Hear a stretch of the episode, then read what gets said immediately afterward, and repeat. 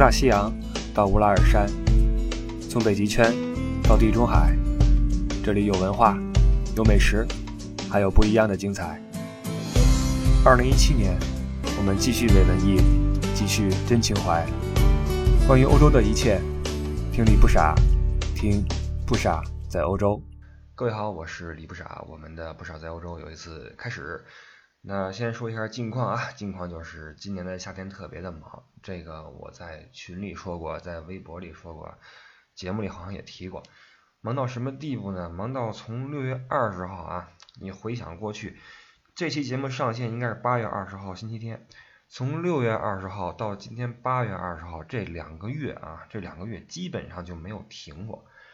中间可能停了个四天，呃四五天，嗯这期间还。好多事儿，因为你从一个团组结束到下一个团组开始，你要准备很多东西，洗衣服、换城市等等，很多乱七八糟的事儿，就导致两个月基本上没有休息。呃，之前也有过这种连的比较紧的情况，但是今年连的确实是最狠，因为闲着也是闲着，你觉得干点活吧。因为今年的年终就是五月份的时候，因为这个当时的签证的问题限制我出境啊，当时我在换签证。那你说一个导游不让你出境的话，你能干嘛呢？你什么也干不了。于是五月份基本都在家，所以五月份搞出来一个英法百年战争的系列，这个系列很多人比较喜欢。然后就说什么时候再来一个类似的，但是从六月份开始我就忙起来，于是就再也没有机会去整理材料啊，包括去看书等等，就没有办法啊，我都不知道这两个月下来我这节目是怎么水出来的，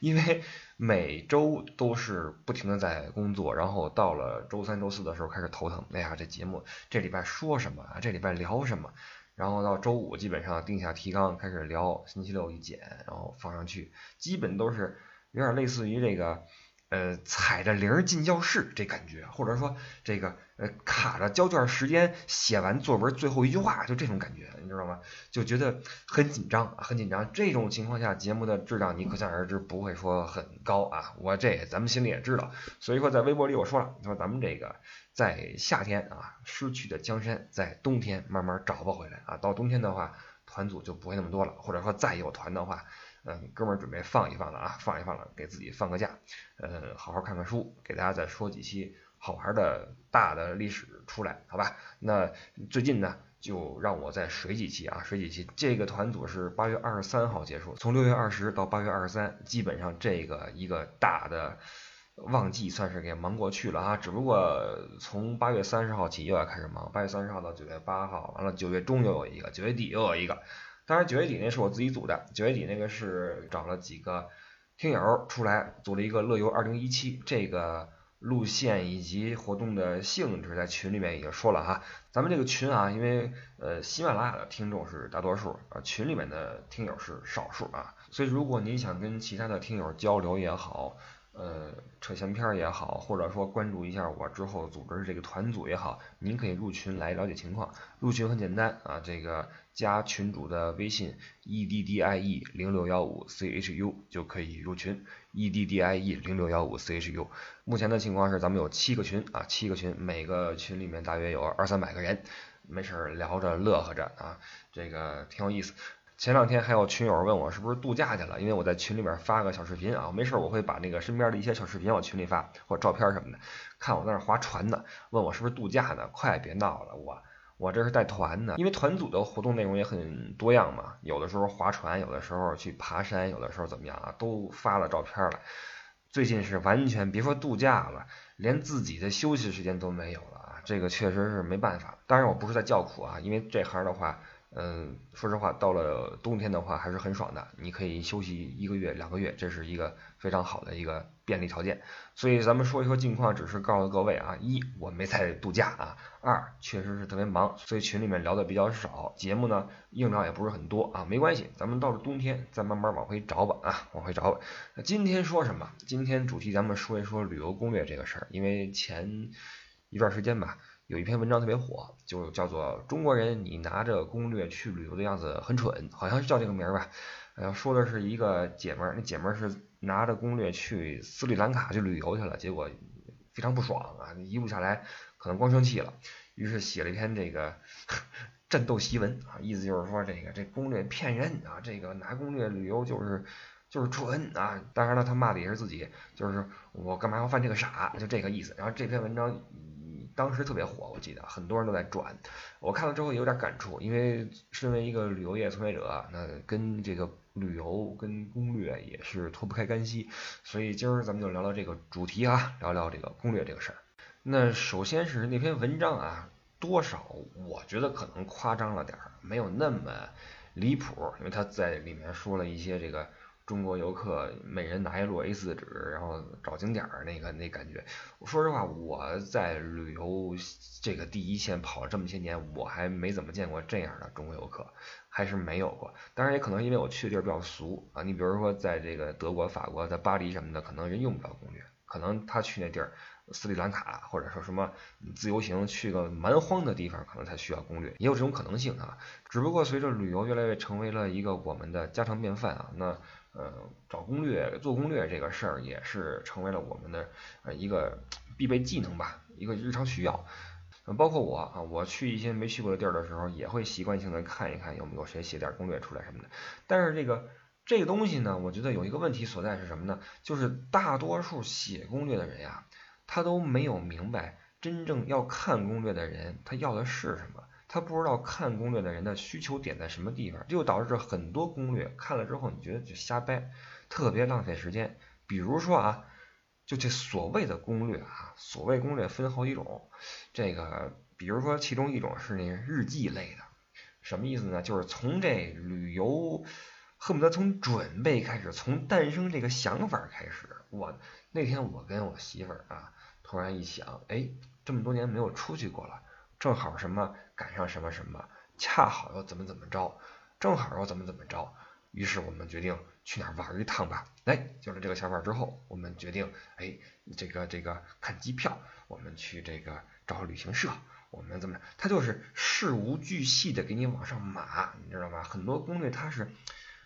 他从这个这个最最开始，恨不得从这个呃宇宙爆炸给你写起，你知道吗？比如说这个啊，我们去旅游第一天，当时是啊，我们这个二叔开车送我们去的机场啊，一路上走的是，比如说走的是二环路啊，或者走的是四环路，然后走的是那个那个高速，当时那个哎呀，车子因为不太好，有点颠簸，导致我们有点晕车，这也给后来的这个坐飞机的不这个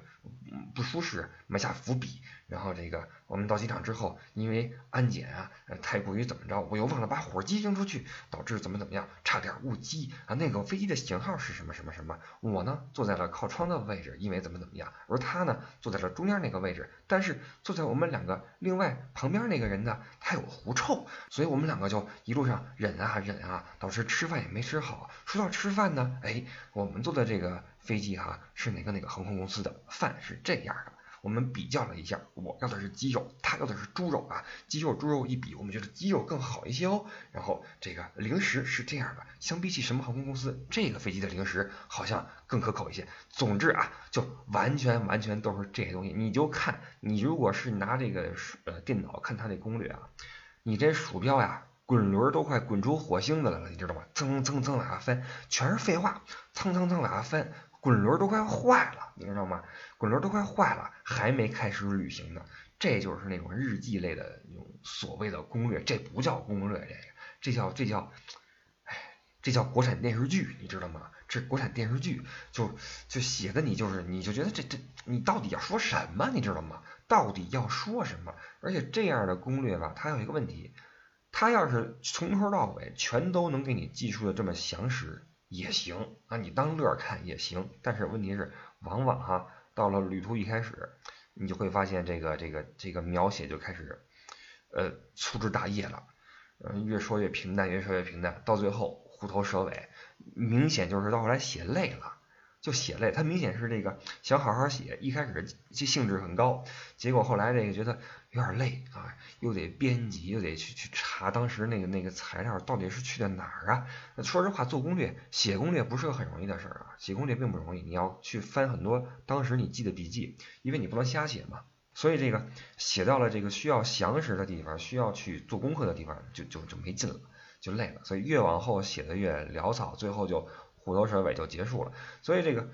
嗯，凭着热情做事的人呀，容易把事儿做成这样。就是一开始觉得挺好。但是到到后来就就没劲了啊！不论你是画画还是什么，你去写篇文章，如果你只是凭兴趣提手就来，那就完蛋了。你如果没个提纲的话，就完蛋了啊！但是这扯远了哈。所以这类攻略基本上你就当故事看，你没事闲的时候你看故事，你看人家那个八卦，你看人家日子怎么过的啊？人天天吃什么？人家是呃挣多少钱？你你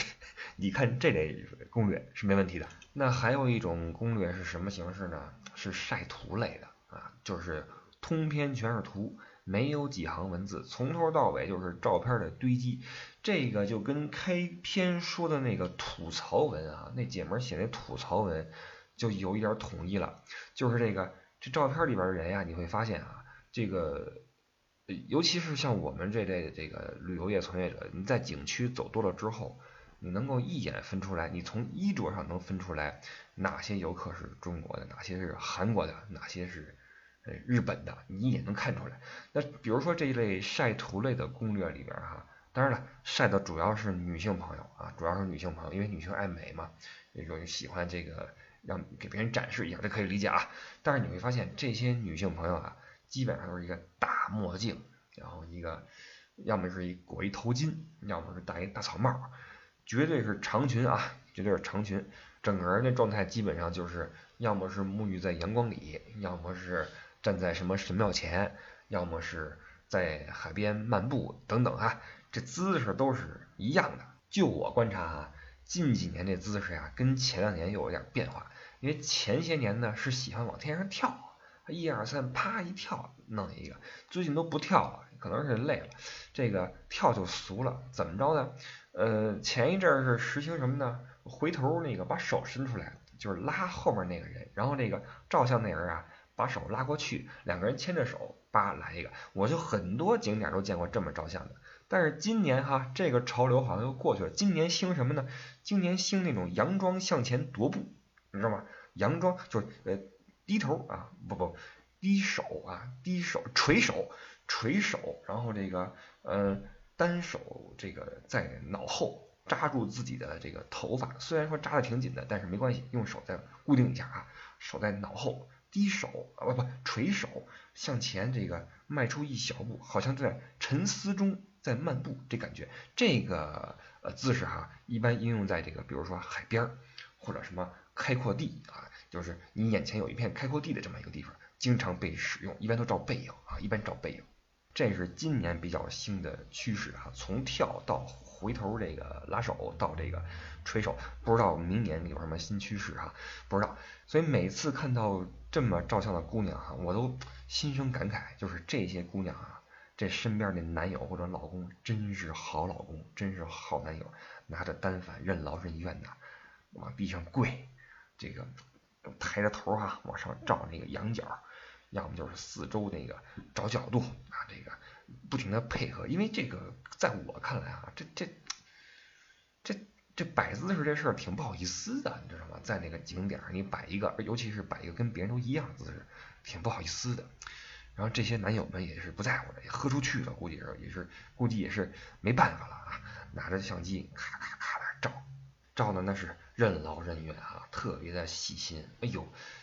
怎么说呢？让我觉得。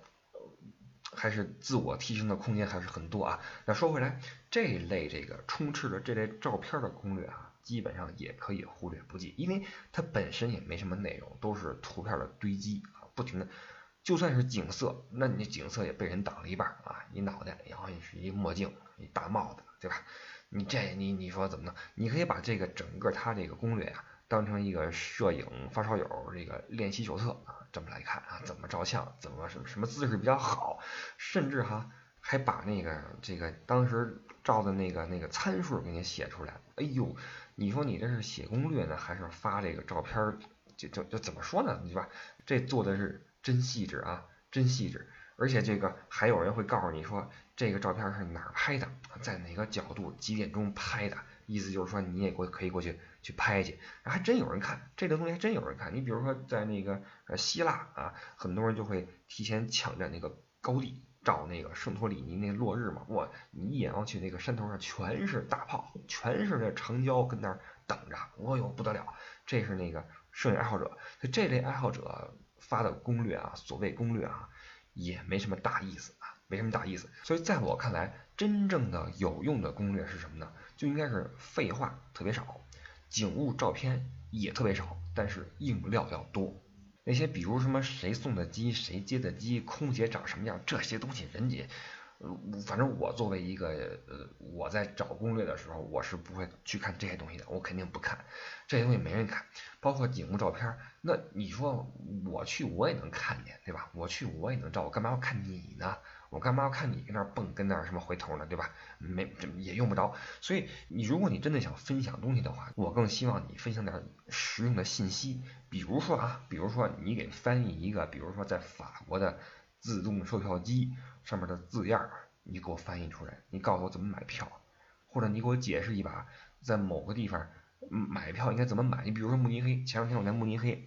我当时。呃，临时决定我要去去某个地方，当时把人散开了，我没事儿。然后我说买买票坐车去吧。哎呦，从那个慕尼黑玛利亚广场一下去我就晕菜，因为平时我也不住慕尼黑啊，我对那块也不熟。我一看，哇，那个售票系统跟法兰克福又不一样，又不一样，它是分区的，整个慕尼黑那城市它按圈来分，最里边是一区，然后是二区、三区，你跨区越多，那个票就越贵，你知道吧？当然这么分是合理的。但是我怎么知道我要去的那个地方属于哪个区呢？对于一个陌生人来说，就得现查啊，旁边一个大的一个表。你要说这个这个外国人看表这个精神以及能力是真厉害啊，是真厉害。看时刻表，看这个地图，看什么各种的线给你画的呀，各种颜色呀，看了半天，看了五分钟十分钟，颤颤巍巍买了票，然后这个还不知道买的对不对，你知道吗？而且慕尼黑那车站还一个变态的地方，你买完票之后，那票还要在在那个入站台之前去打一下。他在每个站台口啊有一个打票机，你必须打一下之后，那个票才从这个时间开始生效。你不打的话，等于这票是新的，人没用过，你知道吧？这跟法兰克福又不一样。所以你看，同是生活在德国的人，你换个城市都晕菜，你更别说。你去远处去旅游了，所以你如果想提供一个攻略的话，我更希望你能够弄些硬料出来，对吧？你告诉人，比如说这个法语是什么意思，在意大利这块应该怎么走，这个圈告诉你是进行的，这个是什么限时，怎么怎么不能入内，这些东西你多说一说，或者你给个什么车次的线路图，或者你画个地图也行，你提示一些大家在这个出行的时候可能会犯的错误，这是那种特别实用的一种攻略啊。这类攻略呢，我习惯把它称为这个理工男攻略。为什么呢？能写出这样攻略的，一般都是那种理工男，他懒得去絮叨那些废话，也不爱去剖照片啊，就喜欢把这东西啊给你讲明白了，就跟建模一样，你知道吧？就跟 做那数据建模一样，他给你捋清楚了。不过这个这个看攻略哈，你除了要找到合适的攻略之外，你看攻略还要有一个质疑精神，就是你得对照你自己的思路去看。就我不知道别人怎么样啊，就是我旅游的时候啊，就是我有一个毛病，就是我一定要在脑子里边掌握这个大致的行程，呃，景点的大致的位置。比如说我去一个，我回国我去一个陌生城市，那我去旅游的时候，我一定要大概知道这是哪跟哪儿，我不会说拿个随便找个攻略就照着走，这这不会，可能这是职业病啊，我就是你一定要摸清楚了，也可能是我这人天生操心啊，就是我必须得有一个。大致的概念就是我得知道，万一比如说有什么状况，呃，行程有更改的话，我可以想出什么替代的方案啊。所以这就使得你在看攻略的时候，你就要花很多时间去把它摸清楚，给它摸透。比如说你得打开地图，你得找好位置，找好路线，你得琢磨这个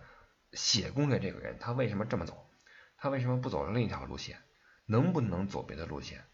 因为这每个人的需求都不一样嘛，对吧？嗯，不一定非得是统一行动。你比如说，我曾经做过一次这个呃土耳其的自驾，在我去之前呢，我肯定也要看一些攻略出来。于是我就上网找嘛，找了一堆啊，那个什么晒照片的抛去，这个写日记的抛去啊，只要那个硬货的啊，理工男攻略，找了三份出来。为什么找三份呢？因为当你拿不定主意去哪儿的时候呢？我有一个笨方法，就是你你多找几份攻略出来，然后求个交集，这交集就是你必去的地方，就是你必去的地方，然后你再搭上几个你觉得自己想去的地方，然后做一个自己的攻略出来。那这个过程就就会很长，而且如果你有点选择强迫症的话，你就会花很长的时间去思考、去做功课。嗯，A 到 B 的距离，B 到 C 的时间，C 跟 D 酒店哪个好，就会有很多时间在这儿去去花费。不过说实话，做攻略是个挺好玩的事情。我一直认为，你带着去一个地方的那种呃兴奋啊，去找攻略，然后去提炼，然后做自己的一个一个一个行程出来，这是个挺好玩的事儿。不过我也知道有些人就根本对这没兴趣哈，因为每次出去玩，呃，我发现我都是那比较操心的，然后一个团队里边总会有一些我我我不知道，你你你你你带我走吧，啊，你我就管吃什么啊，吃什么你要照我说的来就行，你别的事儿你其他的什么至于怎么走怎么玩去哪儿玩我无所谓啊，你带我去就行了，就这样啊，有这种这心比较大的啊，我都属于那种比较谨小慎微的，这也没辙啊，没辙。关于这个攻略呢，其实它还分很多方面，它还包含很多方面。因为我们出游嘛，你吃穿住行都是一些因素。那我就觉得，我们做攻略的话，或者看攻略的话，只看行的这部分就就够了啊，就就够了。你吃穿住这块都是比较主观的东西，你基本上不用去看别人的感受，尤其是吃，尤其吃，因为吃这个东西，首先它是。是个人口味的事情，你觉得好吃的，没准我觉得难吃，对吧？其次是，嗯，比如说一个攻略的作者，他去这家馆子去吃饭的时候，当时的环境怎么样？当时的服务员态度怎么样？那天的菜怎么样？他点的怎么样？这都是一个偶然因素，这些偶然因素可能会变成他对这个餐馆的一个评价，让你去看到。但是我觉得这个事儿是不值得被借鉴的。对吧？而且包括很多攻略写说哪个馆子是必去的什么的，我觉得这个说实话没什么意思。你比如说很多人说，比如啊，北京全聚德你必去，但我就觉得不一定。如果你想吃烤鸭的话，那便宜坊也不错，对吧？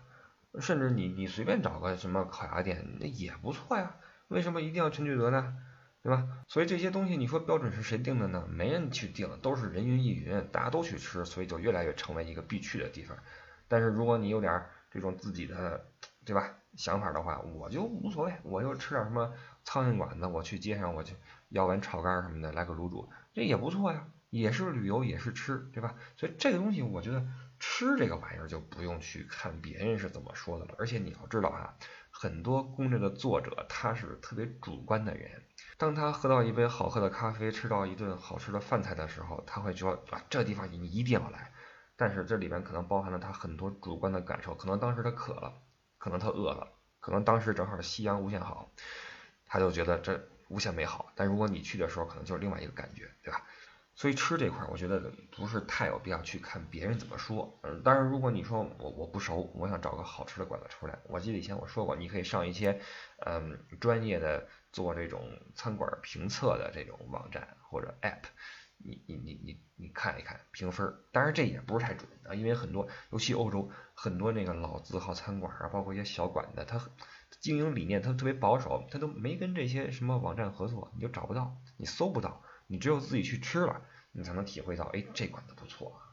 然后还有一点就是我个人体会啊，嗯，在欧洲走了这么些年之后，我我好像啊，好像有了这么一种感觉，什么感觉呢？就是能够通过这个餐厅它的，比如说装修风格，比如说所处地段，比如说菜单的设计样式，我能够基本上感觉到这个餐馆它的菜是不是地道。可能你觉得我这是吹牛啊，但是我总觉得好像。我有一点这种感觉，我一看这餐馆的名字，看它这地段，看那装修，看那个里边服务员那个状态，你就能够，哎，有一个大体的感觉，就是这馆子做的菜是不是，比如说是不是老字号，嗯，是不是会让你失望，是不是够实惠，是不是能吃饱，是不是可能会给你一个惊喜啊？这些东西当你走多了之后，我觉得可能你稍稍会有一些感觉，或者说你换个呃方法去想，你在国内，你在你的家乡。你是不是看一个馆子一眼，你就能觉得，哎，这家可能还行，或者说，哎，这个看起来就不行，对吧？这都是感觉，所以，呃，出来玩也是，你走多了，自然会有一些的这种所谓第六感出来哈。所以你看这个出来玩，这个行，做把攻略，吃就是自己来，就就差不多了。住住就很简单，住的话，你说你你你租车的话，你就住的离城市远一点，那就是好停车，而且便宜，而且这个没那么挤，对吧？你要说你是背包客，你就住，那你也只能住在火车站边上，虽然危险点、乱点，但是呢方便。那至于这个穿什么衣服就更简单了啊，就根本就不值得一提啊。嗯，不过我有一个建议是什么？就是如果你要去做一个攻略的话，你除了看那些网友的攻略之外，你首先要看的是两件事。第一是那个城市的地图，你要把那个景点标出来，这是第一啊，这地图。第二就是看这个城市的。当地旅游局的官方主页，这个你一定要看，因为上面给的都是最浅显、最直接的信息，这些信息绝对比你去翻别人的这个，要么像日记，要么像影集的这种攻略管用的多啊！这是我个人一个感觉。当我去一个我没去过的地方的时候，我一定要先看一看他当地的旅游局的官方主页，他会写的很详细，包括一些什么，比如说租自行车什么的，都会给你列出来。所以你与其直接去投奔那些可能不是很靠谱的攻略啊。或者说你要通过大量的筛选才能得到有用信息的攻略，呃，你与其去直接去找这东西，你不如先根据自己的需求，你相信一把自己的眼光和这个智商，是吧？你设计一把自己的路线，你想想你准备怎么玩你自己的东西，而不是全盘去 copy 别人的路线啊。不过话说回来，这个一开始我说那文章，那姐们那文章啊，他把这些呃写攻略拿出来分享的人以及。用别人的攻略做参考的人贬得有点狠。当然了，这个一切在网上爆红的文章啊，你注意，我们心里都要有个数，就是这类文章你别太当真，因为这类文章它有个特点，就是呃，其中一大部分啊都是极度的情绪化，而且作者会为了配合自己这种情绪，去把那种比较极端的实例拿出来做论证，所以这类文章你看上去里面槽点很多。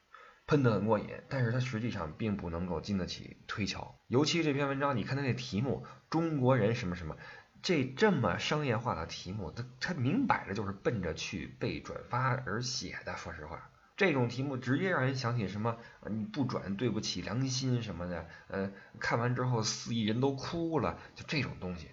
所以这里边的内容大家就就看个乐就就完了，也别那么当真。旅游嘛。本来你就是把你自己交给一段未知的旅程，对吧？你去体验不一样的这种不一样的人生。那如果说你这旅游的一路一切都尽如人意，那你说这还是人生吗？这是喜剧片，这不是人生，这不现实，对吧？那如果你在旅程中你遇到一些不如意，遇到一些意外，你说你是当场拍桌子跟人撕呀，还是回来写个文章嘲讽一顿呀，还是说你用其他的情绪去化解、去思考呢？那这是你自己的选择，是吧？那我觉得你你对旅程的态度，也是你对你自己人生的一个态度，因为有时候这这旅行跟生活是挂钩的。好多人不说吗？说这个，说这个看两个人是不是合适，就两个人一起去旅行。你不论是异性还是同性，你看两个人是不是合适，你就在一起去旅行，走个十天半个月，这一路下来，你就能知道这个人跟你是不是合拍，是不是能一起生活。因为旅行就是生活，旅行就是人生的一种形式。所以这个这个作为一个旅游业从业者哈，当然我不是我每次我一说这个旅游啊，说什么这好多人总是认为我是在拉广告什么的，别想那么多啊，我还是希望大家没事呢看看攻略啊，做做行程，旅旅游也挺好，对吧？那至于有些人说这个啊欧洲不安全呀，那个你看西班牙啊，对了，这个刚刚的事儿啊，西班牙又那个恐袭了，还有人问我说你对这事怎么看？这事儿我就没没没什么怎么看了，因为我之前节目里说过，我说那应该是我最后一次对欧洲的安全问题做做评价，所以这次西班牙这个事儿，包括以后哪怕我家门口出这种事儿，我也不会对欧洲的安全问题再做什么其他的论述了啊，该说的也说过了，在以前说过了就不提了。那至于您，您要是觉得欧洲不安全，那你可以去别处旅游嘛，对吧？你去美国。东南亚哪儿都行，我说的是旅游，又不是说在欧洲旅游，对吧？你去哪儿玩都是走出家门，都是去看新的世界，都会有新的发现、新的认知、新的感悟，甚至新的奇遇，对吧？谁知道呢？人生嘛，你永远不知道明天是好是坏，对吧？那感谢您收听这一期的不傻在欧洲线下的沟通互动，请您登录新浪微博艾特你不傻，入群的话，嗯，在微博的置顶行你可以看到入群的方式。好，感谢您的收听，我们下个周日再见。拜拜。